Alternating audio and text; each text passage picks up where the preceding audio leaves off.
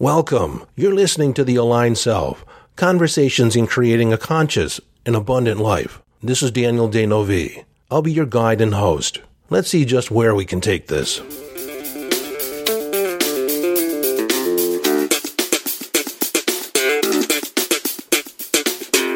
Hello, friend, and welcome into the conversation. Today's a little bit more somber, a little bit more pointed. The message I have today, and this is coming from the universe, it's been coming through me. I wanted to do something else, and it said no. Even drew a card, one of those oracle cards, and it reinforced what the universe was originally telling me. And that's basically that life is not fair. A lot of us want it to be fair, a lot of us wish it were fair a lot of us are waiting for the fairness, the judgment to come through on other people. We feel that we've been victimized. We feel that we've been at the effect of other people's actions and decisions that were not, that did not affect us in the most desirable way. Sometimes people leave us. Sometimes relationships end and we don't know exactly why they ended. And other times we experience a profound loss and we think that there should be some fairness in the universe. Why me? Why us? Why did it have to happen this way? Well, I have an answer, and it's the answer that my spiritual teacher gave me. And the answer is because. Just because. And after you ask the question why, because is the only reasonable response. And then whatever you put after because, that's the reason. My teacher then added, Does it really matter? Does it really matter what the reason is? Is any reason better than another? Is any reason more justifiable? The real answer is no. But certain reasons, certain justifications, certain explanations do justify our mind. They pacify our sense of fairness and rightness. But the truth is that, you know, the world at large, nature, is not fair. It's largely opportunistic. Now, with that said, there are some things that I can tell you from a psychic perspective, from a worldly perspective, and that is nobody ever really gets away with anything.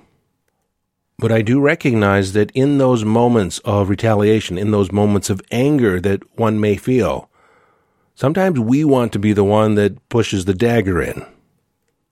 If nobody ever gets away with anything, why can't I be the one that punishes this other person? Well, because. So, what happens to us inside when we expect the world to be fair and it isn't? When we sit back waiting for fairness and judgment to be delivered? The truth is, we suffer. We suffer greatly, sometimes physically, all the time mentally. Recently, I've become very present to loss in several people's lives that I've come in contact with. From babies to a son, to brothers, an uncle, a marriage of 22 years. She said, I don't love you anymore. I don't know if I ever loved you. And these events knock the wind out of us. They knock us down. And sometimes we want to stay down. We wish we could stay down. But it is not the moments that go well. It's not the easy moments that really define us.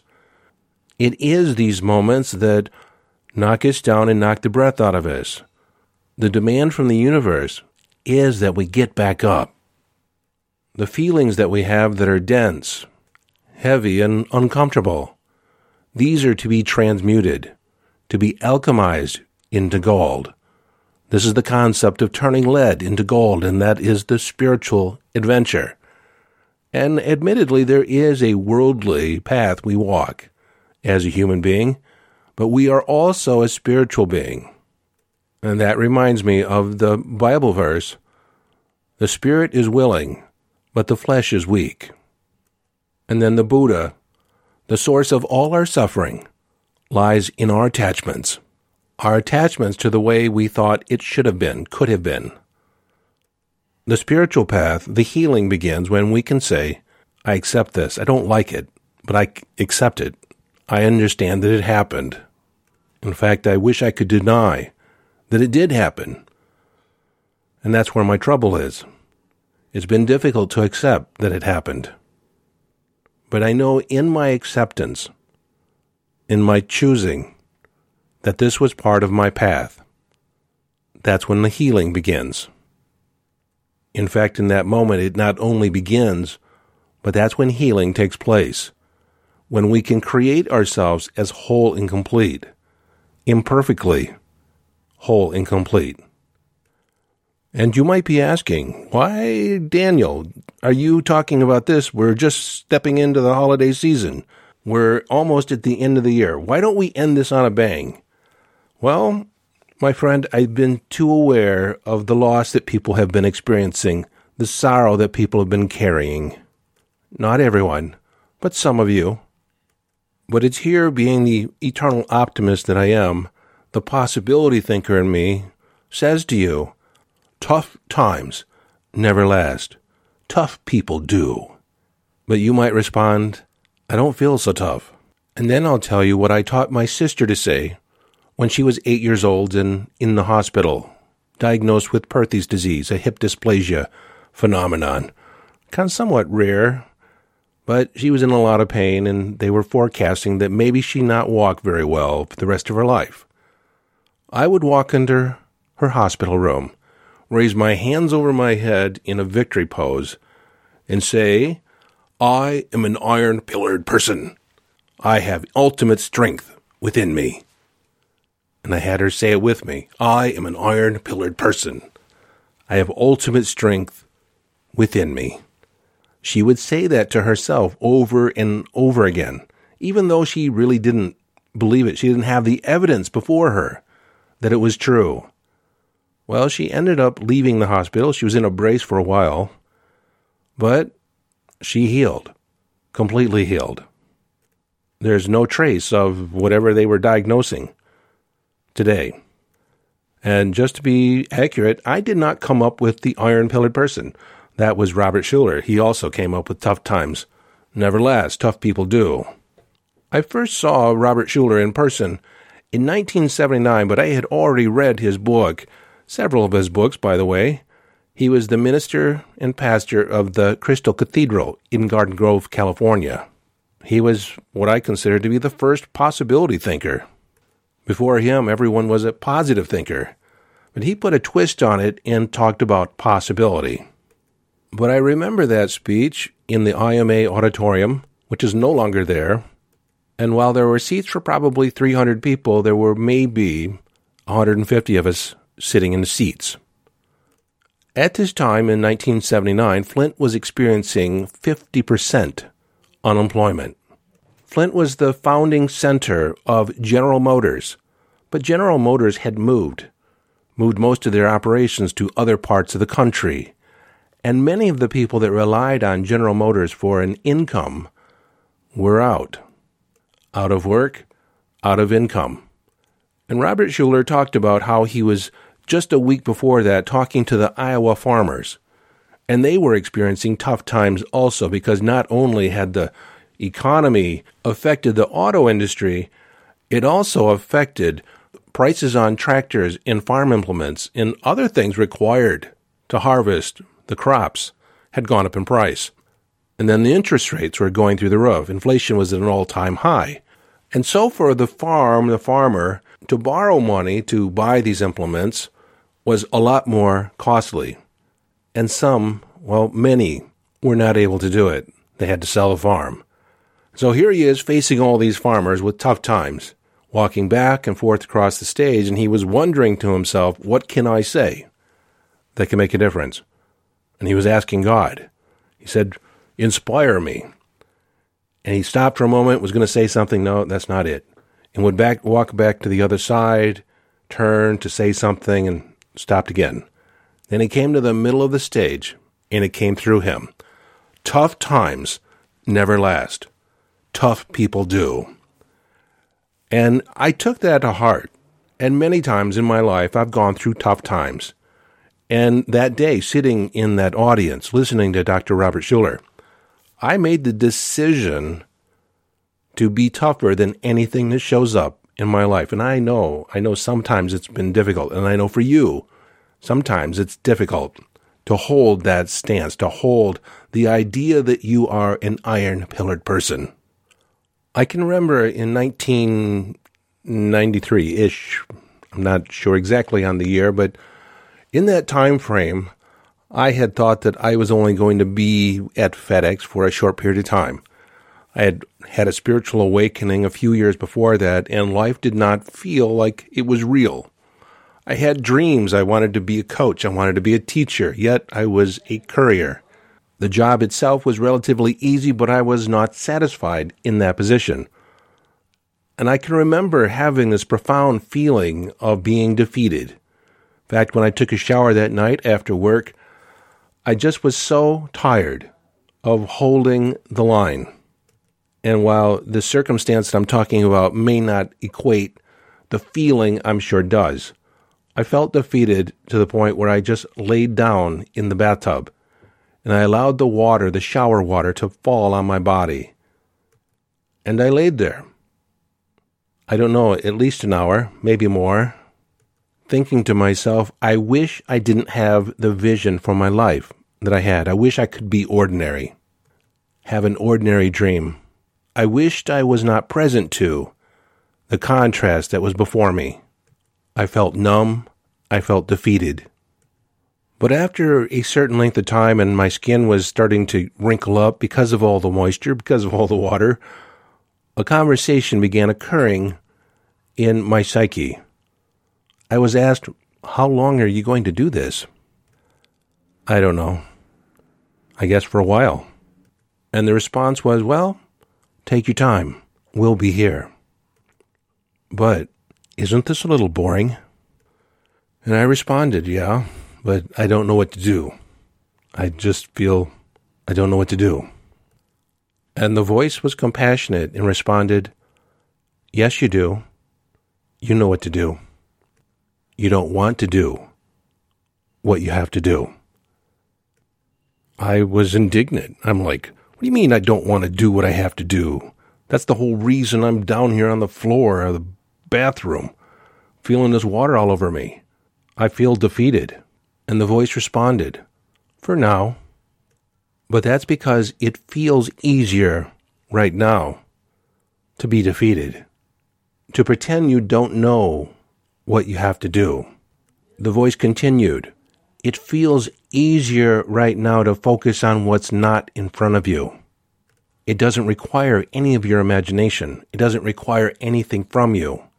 You just focus on the loss. You focus on the lack.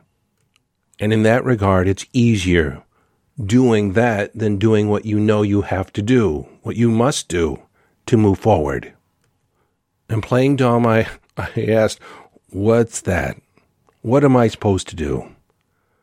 Well, obviously, you don't have to, but there is a certain result in focusing on the lack, focusing on the pain you just get more of the lack, more of the pain.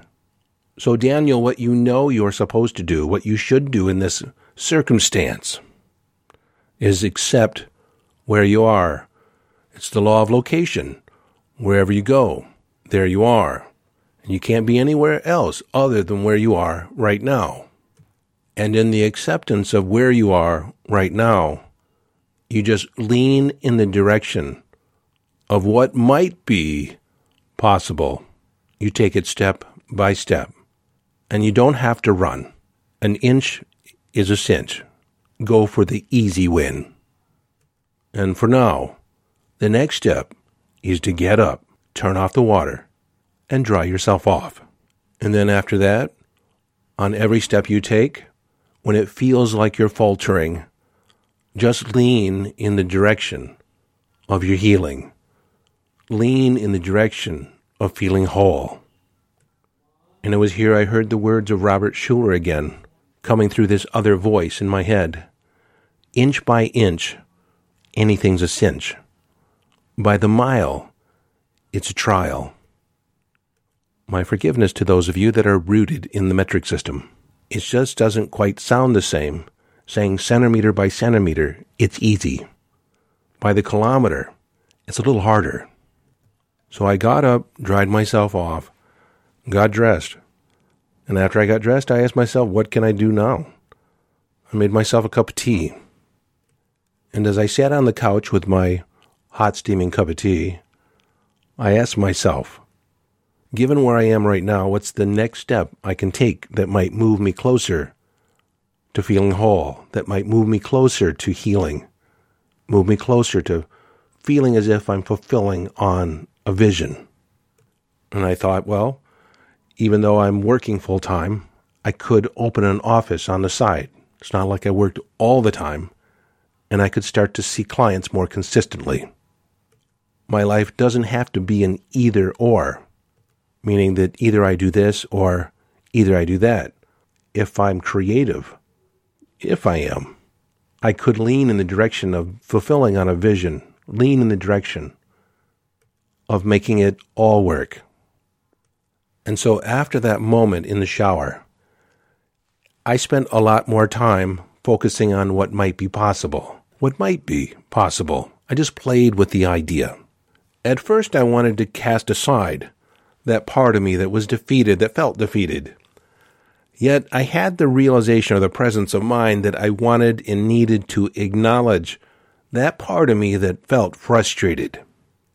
That part of me that was present to the lost, present that my life wasn't exactly the way I wanted it to be yet. And so I turned inside. I turned inside to my inner self, that aspect, that part of me that was experiencing the loss. And I said, Thank you. Thank you for holding a vision of what was possible. And I understand the frustration in that because the reality that was present seemingly did not match that vision. I said to the aspect of myself that needed to hear it, It is because of you that I'm now fulfilling on my vision. I'm now fulfilling on the life that I desire. I am now in the process of healing that hurt that I didn't know was hurt. Because you are so powerful, I thought I had to live in pain for a long, long time. But that's only because you're such a strong part. And I invite you to join me in our healing.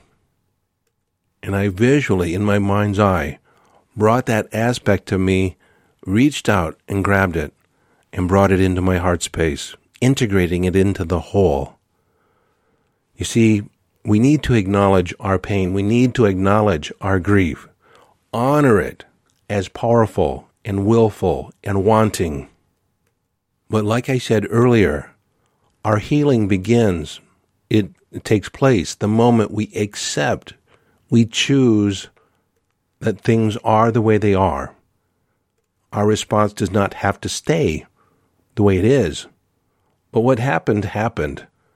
And in the words of the Buddha, the source of all our suffering lies in our attachments, our attachments to our expectations, what should have happened, what could have happened, what we wanted to happen. And when we can accept that it happened the way it happened, even though we don't like it, even though we might hate it, it happened. And in hindsight, there was nothing we could have done differently. Because if we were to go back into that moment, back in time, knowing what we knew then, feeling what we felt then, we would have made the same choices all over again. In Buddhism, they say that life is suffering. And that's because the human mind wants to look at the way things are, wants to look at the loss, acknowledge the loss, live in the loss. We don't want to take responsibility. That is the spiritual adventure. And that is to alchemize these lower vibrational feelings and raise the vibration of that. Address it with love. Be loving to yourself. Be loving to others. At this time of year, there are many that have experienced loss. And sometimes just because of the frustration of getting around and all the consumerism and you know, it there's some irritability going on. So if you could meet that with love, meet yourself with love. Express love to others, be loving to others. And if you can't be loving to yourself, be loving it to at least one other person that you see that could use it. And oftentimes the people that really need it you don't want to love because of how they're being. It's always easy to love people that are lovable, where they show up as lovable, open to receive love.